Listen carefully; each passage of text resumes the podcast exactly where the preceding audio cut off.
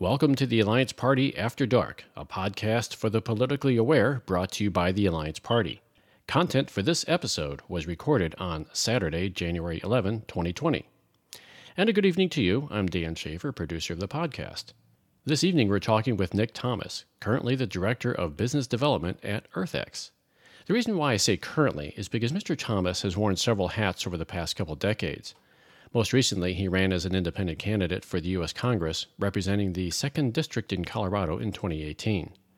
Besides filling a position at EarthX, Nick currently holds the position as the state chair for the Alliance Party in Colorado. Nick is a lifelong Coloradan. He was born in Boulder, spent his summers in Grand Lake and Estes Park, and many winters in Breckenridge. He graduated from Colorado State University in Fort Collins and he earned an MA degree in Diplomacy and International Studies from Denver University's Josef Korbel School, and later an MBA from Hult International Business School in Shanghai, Dubai, and San Francisco. Nick has always focused on serving the people themselves rather than the institutions or leadership. He has built his work around citizen diplomacy. He is a member of the U.S. Global Leadership Coalition, a Rotarian, a Freemason, and a 2008 U.S. Congressional Youth Ambassador to South Korea. Nick also served as an intern and aide to Colorado State Senator Ron Tupa in 2007 through 2008. So, uh, Nick, welcome to the show, and I hope that introduction did you justice. I think you covered all the bases and more than. Thank you so much for having me. Oh, well, we appreciate you being here today. Um, you know, I'd like to uh, focus our conversation today on uh, your work with EarthX. Now, from a 30,000 foot view, EarthX is an international nonprofit environmental forum for whose purpose is to educate and inspire people to actions toward a more sustainable future. But those words paint the picture with a very broad brush. Can you tell us a little bit more about what EarthX is and what they're doing to help the planet? Yeah, so EarthX was founded um, 10 years ago now. This will actually be our 10 year anniversary um, by a guy named Trammell Crow out of Dallas under the auspices of, hey, we need to have uh, more people from both sides in this climate discussion, if you will. And so he's known as a, a Republican, but a green Republican.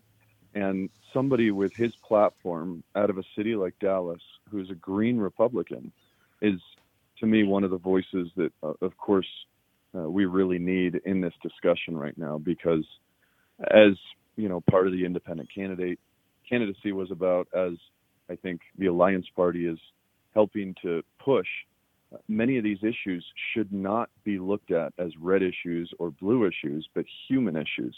And given we've gotten too much into that polarization, um, it's groups like the Alliance Party uh, and like Trammell Crow that are helping uh, skew those lines in the right way. Um, and so, you know, very quick background, I'm sure we'll get to it, but he uh, founded this down in Dallas. It's been going on for 10 years. This coming April will be our, our 10 year anniversary as well as Earth Day's 50th anniversary. And I connected with Trammell two years ago when he had me come out and speak during my campaign about that issue that I've just mentioned. Uh, and I was so impressed with what EarthX does that I came out last year and volunteered and brought a number of speakers to the uh, event and then actually signed on this year to help with uh, specifically a Colorado pavilion. Hmm. So um, we talked a little bit about your background and and um, you know from a educational and political perspective, but um, what sort of what motivated you? I mean, EarthX is is um, obviously environmentally aware or, or, an organization that's dedicated to generating environmental awareness. so, what was your uh, uh, your own background? I mean, would you have anything in your own background that, that said, "Hey, this is like a really good idea for the Earth"? So I, you know, I was born in Boulder, Colorado. Uh, so I, I was born as a tree hugger, if you will. Uh, but at the same time, my twin and I hunt, uh, which is often looked at as more of a red issue, even though a lot of hunters back in the day were conservationists. And so I've seen the environment from both sides and also have a heavy family influence. My sister in law actually teaches at CSU in um, basically climate studies, you know, atmospheric science. Um, and so growing up, I think my parents were some of the first people in Boulder to have solar panels on their roof, and later on, I helped convince my grandfather to get one of the first Priuses, and then my my parents to, at their new house, put some of the first photovoltaic um, panels on their house, uh, and sort of you know continued that trend. I mean, there's a few different examples, um, and one of them that was most profound for me was was way back in the day, 2007 or 2008. There was um, I was working down at the Capitol in Colorado, as you mentioned, and there was an issue with the new subdivision my parents had moved into. They wanted to continue this trend, and on the, the third house, again, put solar panels on the house, and again, uh, actually put a swamp cooler in the window, which makes a great deal of sense if you're somebody who lives in any of the dry climates across the country. And our HOA, our housing division, did not want to allow it because they did not think it was visually appealing. And so I, I'm down there at the Capitol and mentioned this to Ron, and I know a couple other people were kind of working on it, but he said, jump on and help with the research, and um, we'll make a bill happen. And sure enough, you know, all the process and long story short, etc. Six months later, we got a bill passed, went into effect. No HOA in the state of Colorado could stand in the way of energy efficient improvements and my parents put photovoltaic on that house. We were the first in the neighborhood, and I I drove back by there the other day, and about two out of every three houses on the street have solar panels. And I thought, you know, even back then, but re reinforced, you know, just the other day, my gosh, you really can get something done in politics if you push it the right way. And for me, it was in climate. And I guess the final thing I'll say on that, there's a lot of issues that are critical to me, a lot that I brought up at the campaign, but I tend to agree with the youth leadership in this country, with um, some of the political leadership, although sadly it's pretty rare and far between. I know Tom Steyer's running on that platform. I know a couple others have mentioned it. I know there's the Green New Deal. We can disagree on policy, but whatever it is, the most important thing right now facing us as a world and us as a nation is climate change. And we have to be way more proactive. And the Democrats have to realize that it's not just a blue issue. And the Republicans have to not be scared about talking about science. So there yeah. you go. That's a that's an interesting story there because I've um, I actually was you know I lived in California for many years and I thought about having solar panels on my roof as well in that case, I did not live in an HOA, but it would have been perfect for me to put something up there. But uh, um, one of the contributing factors is not only the politics, but the price of these panels has come way down. I know uh, about 10 or 15 years ago when I initially looked into this, the price of uh, panels was like $5 per watt. Uh, that's mm-hmm. dropped to like 70 cents per watt right now. So I think you were actually on, on the front end of a wave right there that was that was inevitable. It was it was going to um, overtake whatever it was, and an HOA was not going to stand in your way there. So I, I, uh, I think that's really good. Well, one more, I mean, simple detail, not to go way out on a tangent on that, but um, my my father did was a little nervous about the panels that I had set up because it was, as you say, very expensive. It was actually a thirty-eight thousand dollar system. Um, because of some forward thinking in our legislature in Colorado, we did have people push our local energy company Xcel to to have tax credits. So we got 15 grand back on that, but it was still a very expensive system. It was a, lot to chew. But my argument was one: if you look at the long term, um, within 10 years it would pay for itself, and now it's been something like 16, 17 years that it's been on there. So at this point, we are paying it back. Number two, my father and mother had the financial capacity to do it not everybody certainly did back then, but I, my thought was if they could do it, they should do it and help move that along and help pay for the R&D. And so, you know, I'm, I'm thankful that they did. Uh, and yeah, as you say now, it, it, it shouldn't even be a question nowadays. It's so much cheaper and so much easier, and they produce so much more, and the technology is so much better. I would love to see every house in the country have either solar on the roof or a green garden on the roof. or something to that effect. We're even looking in, into getting a um, 60 foot windmill right now out on our property in the mountains that produces a ton of electricity because of the winds we have mm-hmm. that, during different seasons. And why not? Once it's in, you know, that what you can do for the environment, what you can do for to give back, and what you can do on your energy bills is pretty impressive. Yeah, with a lot of these systems too, there's um, there might be a fairly significant upfront cost, although that's coming down with solar panels these days. But um, these uh, there's very little recurring cost with these with these solutions. So they once you put them in place, they just generate electricity, and it's pretty much maintenance free. So it certainly right. makes sense these days. So we talked a little bit about EarthX, and we we I, I kind of hit the thirty thousand foot view with them. But uh, could you give me some sort of taste as to you know, some of the activities they're doing? What, what what are they doing specifically? I know they have like an annual uh, convention on Earth Day itself, but could you go in a little more detail as to you know what um, um, you know dive do the deep dive in their mission statement, for example, and, and kind of give us an idea what happens at the ground level with EarthX? Yeah, so uh, I'll I'll actually do that in reverse. We we do have a couple fun offshoots throughout the year. We do a half Earth Day uh, event. Um, we have a film group, EarthX Film, run by Michael Cain, who's a, a heck of a guy. Um, and I, I, think almost weekly there in Dallas, they'll they'll do films, which are basically documentaries that have something to do around uh, this major issue, which you know has a piece in every little facet of life.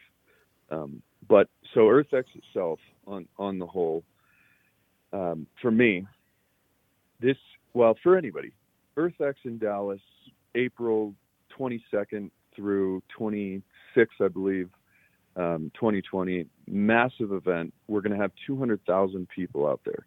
It's wow. uh, 200,000 plus. It's the biggest environmental event or opportunity or really experience, I, I, guess we like to term it as. It's the biggest environmental experience in the world. So you're going to have over 200,000 people um, on the grounds over that three, four, five day period.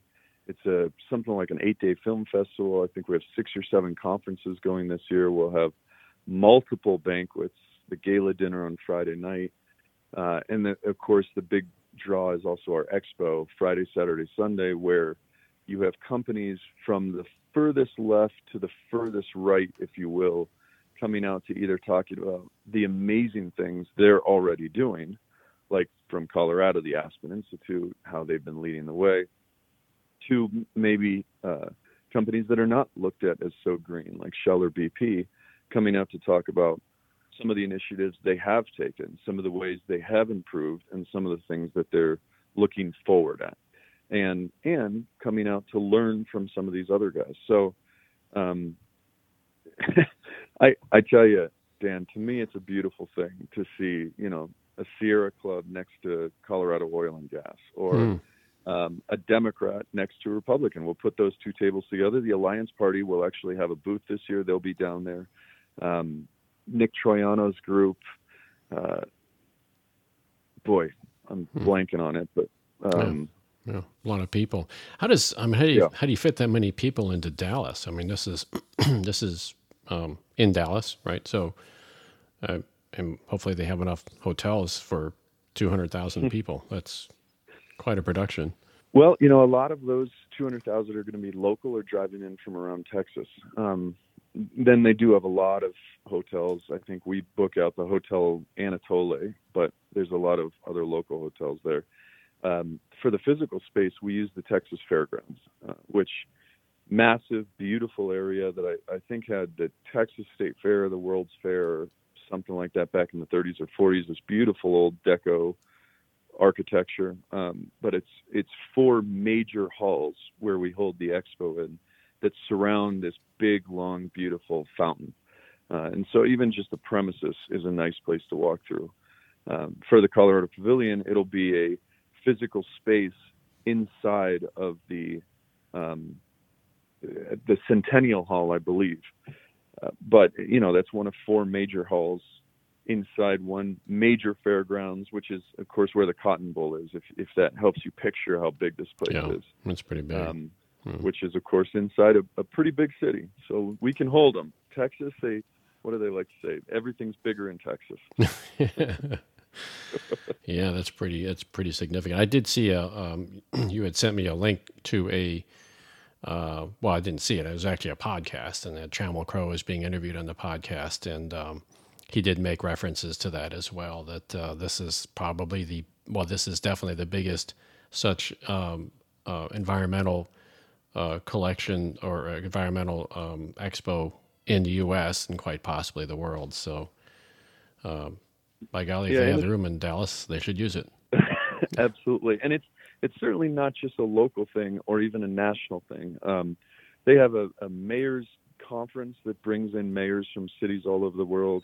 Last year we had a Mexico pavilion. This year, along with the Colorado pavilion, it'll be a Latin American pavilion and a Canadian pavilion.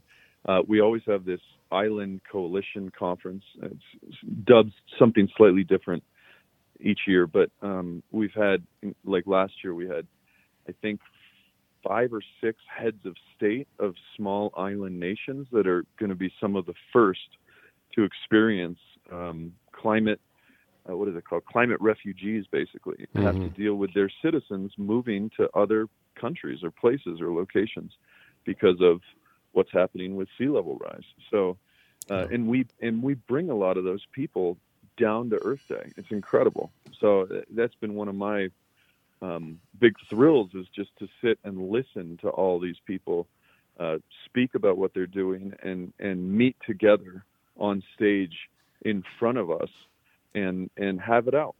Um, one of the things we'll be bringing on the Colorado stage is uh, the Aspen Institute, well, excuse me, the Aspen Ski Company and Vail Resorts will be down there representing with the U.S. Forest Service, and they'll actually sit on the Colorado stage and do a panel on public-private partnerships and how the federal government, you know, U.S. Bureau of Lands, whatever, um, the forest is working with these private groups to um, make best use practices of the land. How do you take care of it?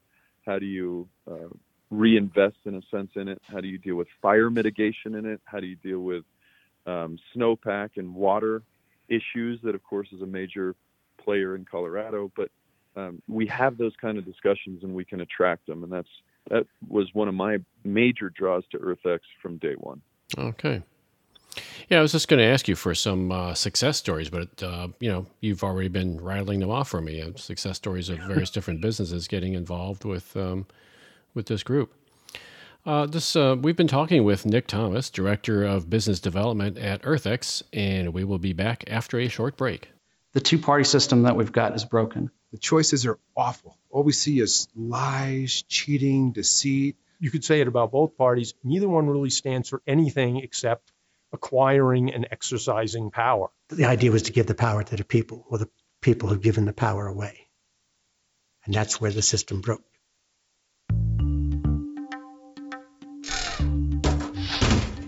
Government and our political system was designed to be malleable, you know, not rigid, not ossified, not always gridlocked. Absolute power does corrupt, absolutely. And that's why the founders set the system up to avoid having concentrated power in the executive and in the national branch. The founding documents are the best, it's the best government so far that we've come up with.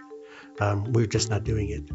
You know, it's tribalism basically. If if you're not in my tribe, then you're a bad person. You could say the sky is blue, and I'm going to say, no, it's green. I think it's right out of a 1930s era playbook where if you can divide people, make them feel like something's being taken from them, probably pays well for them to make sure that everybody's divided because, in essence, it keeps them in office, it keeps them in power, it keeps them employed. The amount of money that's involved in politics, it is crazy. And Obama's a smart guy, but not even he could, uh, he wasn't going to do it either. And I was like, okay, that's it. If he can't do it, it's not going to happen because uh, that's when I knew that the uh, the lobbyists and the corporate interests, uh, the outside private interests that really have a hand in making sure that our political system doesn't work, uh, I knew that they had won. And I said, okay, third party is the way to go. What I think we're trying to do here is is to make systemic change. Yeah, we need the right people, but there's not any one person, any one charismatic personality that's going to bring about the change that we so desperately need in this country. Our biggest goals are election reform, knock down those barriers that have been built in the ballot access game by the state governments. Fixing the dark money. Getting good health care out there. We need more women, we need more minorities, we need more occupations and backgrounds. We don't have set paradigms and beliefs. We just want to solve problems. So we're open books, we're data sensitive, we want data, and we want to solve solutions that help the most people. Let's forget about where we disagree. Let's start with where do we agree.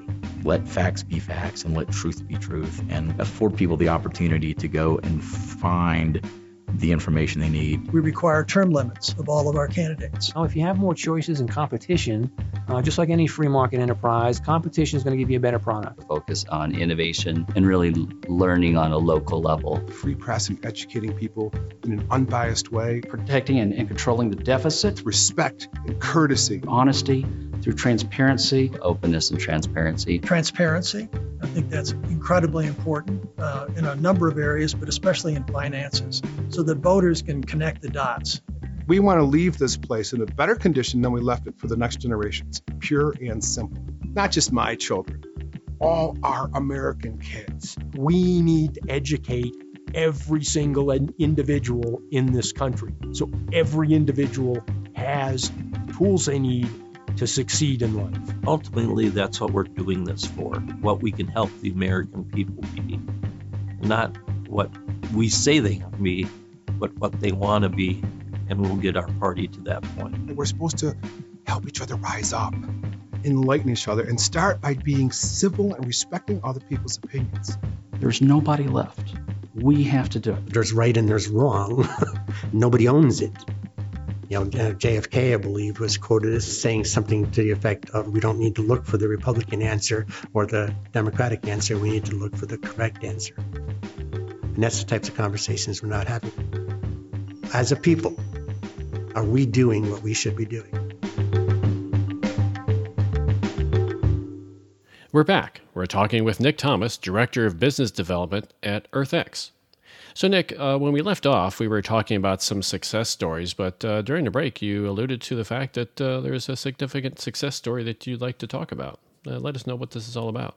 Well, Dan, since you and I are both with the Alliance Party and we're both have a background political in nature, one of my favorite things that happened last year was a Thursday evening dinner. This is one of the many banquets we have. We have an oceans banquet, we have a um, hunters and fishers banquet um, you know, we have a, we had a Mexican banquet last year, and this year we'll have a Colorado banquet. Um, and actually, uh, as an aside, at our Oceans banquet, we had Cousteau's son, Jacques Cousteau's son, Fabien Cousteau, I believe that he's got two sons, but launch the idea for a new um, NASA-style space station, International Space Station, uh, underwater and not oh. just launch the idea, but they're actually moving forward with it. So that's going to be significant in that world. And of course, you know, 70% of our Earth is, or 70, yeah, 70% of our Earth is water. We don't know as much about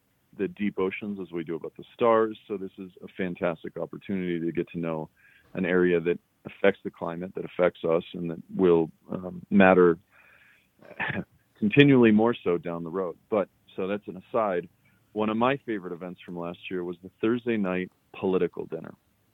So I brought in uh, Ambassador Andrew Young, who's been a, a lifelong mentor and friend, and I, I was thrilled he came out from Atlanta to talk about one of the issues that he cares about. You know, this incredible civil rights leader who, in his later years, is now focused on what's happening with the Mississippi Delta and um, the idea that the Mississippi and its tributaries affect 38 different states around the country. And flooding yearly causes millions, billions, and trillions, depending on where in that you are, of damage. And how do we mm-hmm. how do we do better there? And is there any way to draw a line, or even you know take a basically an oil pipeline, but using it for water? Um, how can we possibly use that in a way that we could maybe pump water over to the western side, you know, Colorado, where we have um, issues with not enough water. So that was his thing. He came down about that. We were thrilled to have him. But at this particular dinner, he did the invocation. So Jimmy Carter's ambassador to the UN, somebody from the left, he did the invocation. And then Rick Perry came up and did the keynote. And there are issues he has, but he he also has some some positives, and and he chose to focus on wind energy and how uh, during his time in Texas they helped now lead the country by investing in wind renewable energy. Uh, so he did our invocation, and then we had Susan Eisenhower, who left the Republican Party 10 years ago to become an independent, you know, woman after my own heart. Uh, she held a panel between Lindsey Graham and Sheldon Whitehouse. So we had a top Democratic and a top Republican senator talking about these issues. And it was one of the most interesting, open, and honest conversations I have seen in front of a camera in a very, very, very long time. And so, one, I was impressed simply that we could get all of these people from very, very different sides to come down. And two, to actually sit on stage and with each other have this beautiful, open, and honest dialogue about what's facing us, and have Lindsey Graham basically say, you know, our party will die if we don't stop pretending that science isn't a real thing, and if we don't start to embrace the climate change issue a lot more, which was, you know, really impressive to see that him say that in front of a camera and in front of an audience and also an audience that was primarily Republicans, but green Republicans. Uh, and as, as Trammell has liked to say often, and one of my big draws to this, a green Republican, which a lot of people across this country think is an oxymoron, uh, a green Republican is, is somebody who, in the history of the United States, has helped us greatly in our mission towards sustainability. It was Nixon a Republican who passed the Clean Air and Water Act. It was Roosevelt, a Republican, who created the national park system. So, you know, politics, as you know better than probably anyone, politics ebbs and flows. Different parties are known for different things at different times in history. And um, Republicans have helped to lead climate issue and debate in the past, and, and it's time they got on board again now because the future matters. So that dinner encompassed to me the beautiful interlay of politics and um, basically science or, or, climate policy and uh, bringing the sides together. It was, a, it was a wonderful thing, and we're going to do that again this year. That sounds really good. It's it, nothing brings people together than uh, having experiencing a common threat. Mm-hmm. Yeah, yeah, it's absolutely. That's very interesting. I, I it kind of warms my heart thinking about that too. All these guys on the same stage talking about this. It, uh, it, you, you just don't get that impression when you watch the evening news that something like this could actually happen.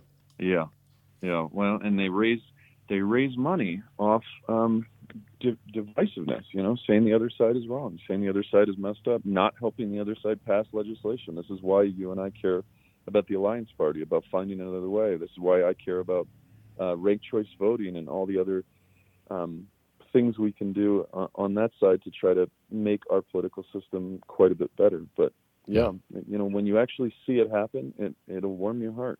Yeah. And yeah. if it doesn't happen, we are we are doomed as a society, and pretty quickly.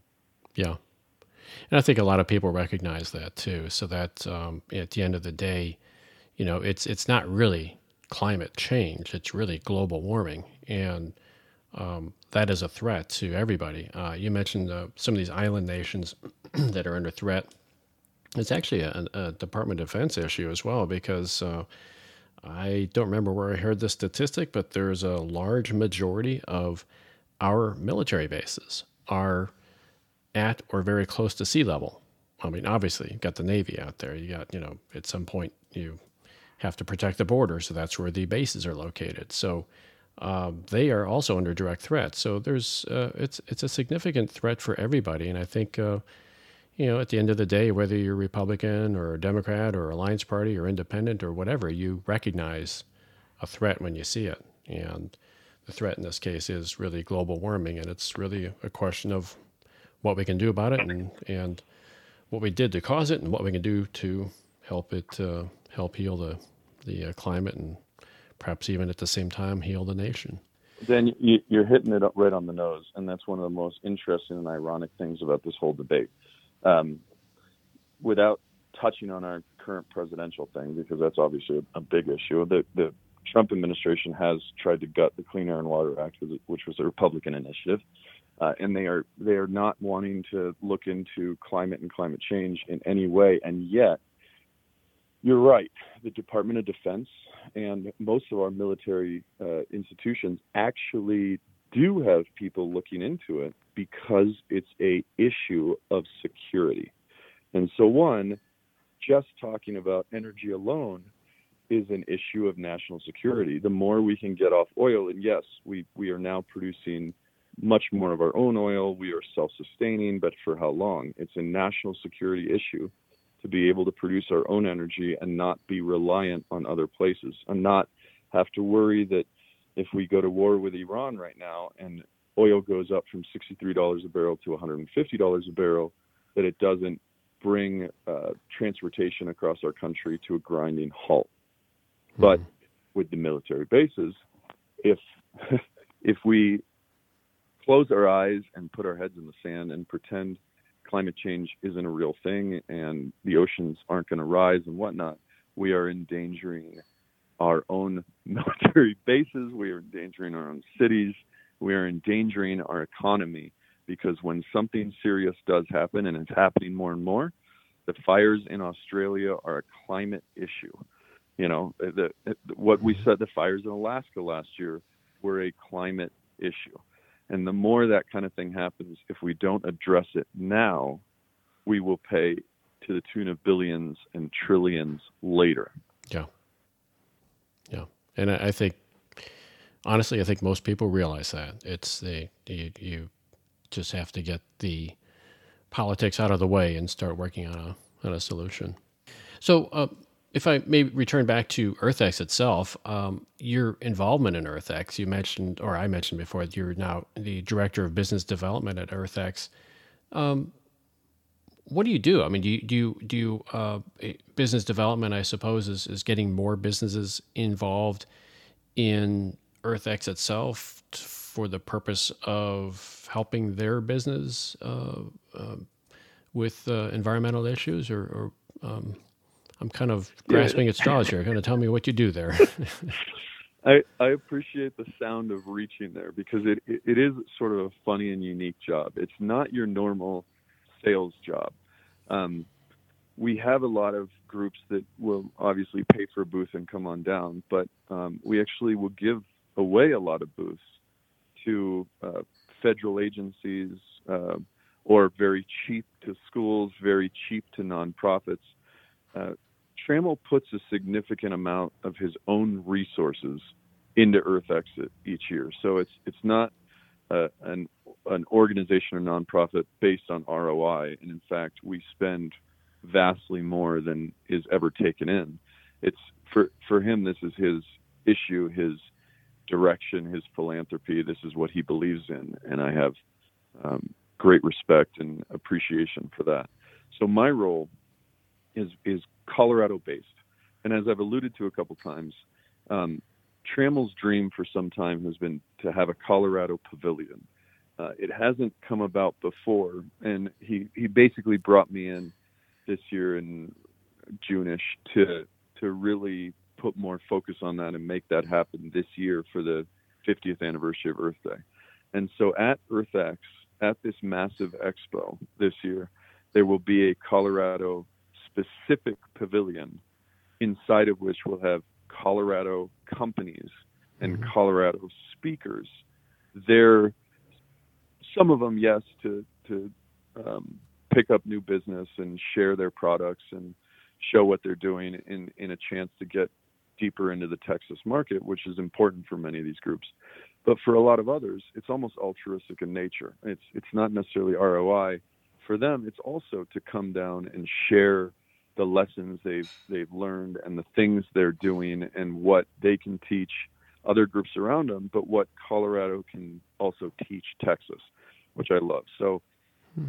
I believe, and this is this is what it's looking like this year. We'll we'll have, um, as I mentioned, we'll have the Aspen Institute there, and they'll bring out a, a lot of people to do moderators, uh, to be moderators for some of our other panels. We'll have um, the Aspen, Skico, Vail, and Forest Service doing a public-private partnership talk on our Colorado stage. We have initial uh, agreement from both Senator Michael Bennet, our Colorado's Democrat, and Senator Cory Gardner, Colorado's Republican, to both come down to EarthX. Uh, they'll both visit the pavilion and speak at the pavilion. And my hope is the schedules will line up in the right way that we'll actually have the two of them on the stage together, talking together about um, sort of some of these issues and what they're doing because they both sit on committees that uh, have have to do with some of these these issues. Um, I think Governor Jared Polis will be visiting this year. I know Mayor uh, Mayor Hancock, once mayor, now Governor Hancock, or previous governor, and then previous presidential candidate um, Hickenlooper came down two years ago. Mm-hmm. Uh, I think Mayor Hancock has come down in the past. He's the current mayor of Denver. He'll he'll possibly be down again this year. So we'll bring down a number of uh, politicians. We'll bring down a number of thought leaders. On the whole, not Colorado centric, but Sylvia Earle will be coming down again. She's come down in the past. Um, Captain of the Sea Shepherd always comes down. He's a dear friend of the the organization. Um, so amazing people, amazing turnout, amazing thought leaders. And my job is to really try and make that Colorado Pavilion both um, broad in scope, try to have people from all the different groups, the nonprofits, the federal government. A lot of our schools, DU will be represented there, which I'm thrilled about, alma mater. Uh, Iliff will be there. It looks like CU and CSU will both hopefully get a booth and come down. And so, you know, educational institutions and um, students will come down, everything across the board. And mm-hmm. I'd like to just see as many people from Colorado who care in any way about this come down and join us in Dallas in April. If if you come as simply a participant, it's free. Some of the conferences cost money, some of the dinners cost money, but to come to the expo, to to come to a lot of the events, um, and particularly to come to this incredible eight-day film festival, as well as our uh, oh, what is that kind of film where you put on a headset, AV. Uh, oh yeah, AR, uh, VR, yeah, AR, yeah. virtual reality. Or, yeah.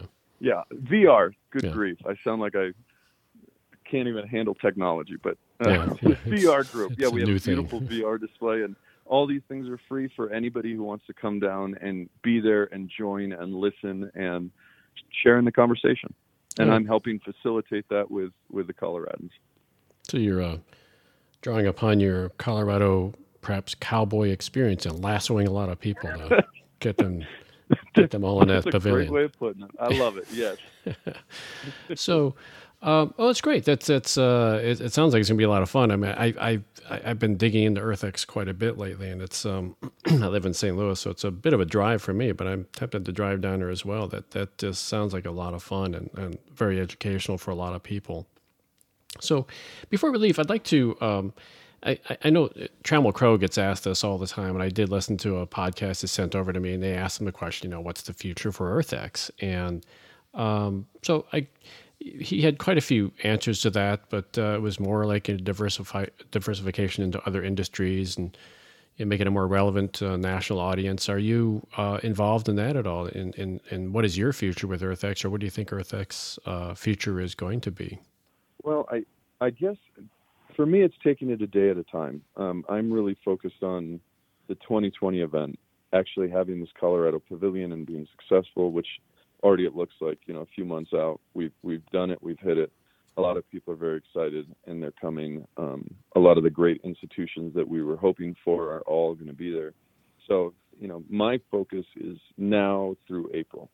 Um, whether I continue to work with EarthX, um, which I certainly wouldn't be opposed to, whether I return to the political realm and help them from afar. I will continue to help in any way I can to support their the dream and the goal in every way I can. Uh, to to stay in touch and friends with Trammell. I, I'm, I'm thrilled that he's taken this on as one of his life missions, and I I think that's the the altruism of that, but also the the focus on the critical issue of that is is a wonderful thing. And so anything I can do yesterday, today, and ten years down the road for that, I will continue to do. Um, personally, whether or not it's with EarthX I will continue to make climate the the major focus for me in the in the coming years because if we as a nation, if we as a country, the world don't make it a major issue, um, very, very, very bad things will happen. We've seen these reports come out. We've seen that we have 11 years left max um, to change the tides, uh, literally. Mhm. We've seen um, what can happen. You know, Australia is a great example of what will happen, not can, what will happen if we don't um, care. Yeah. As for Earth X, it will go on. So this is the 10 year anniversary, but that doesn't mean they're they're not going to do an 11th year in the 51st year of Earth Day. So you'll see this happen again April 2021 and 2022 because the funny thing about Earth Day is, you know, it was created back in the 70s and celebrated in a sense in a lot of primarily I think it started in, in um, educational institutions, a lot of universities around the country. It's happened now around the world every April, every year for the last 50 years. And yet, in a lot of places and a lot of cities, you barely see a mention of it. And if it's mentioned, maybe they do a, a couple hours at the podium in front of the state capitol and then everybody goes back to their business. It's really never been a major thing in most places. And so Trammell what he's done in Dallas, what he continues to do, and the, the charge he's continued to lead is significant. And hopefully, other people will either sign on with that and do their own thing, or I think the future Earth X might be an Earth X Colorado, where we run an event in Denver. So locals can come to it without traveling down to Denver. Uh, an Earth X Iowa. I know that it's been briefly talked about that something might happen in Iowa next year uh, EarthX California, EarthX New York, but have it in local places so that people can more easily access it without flying down and staying in the Anatole.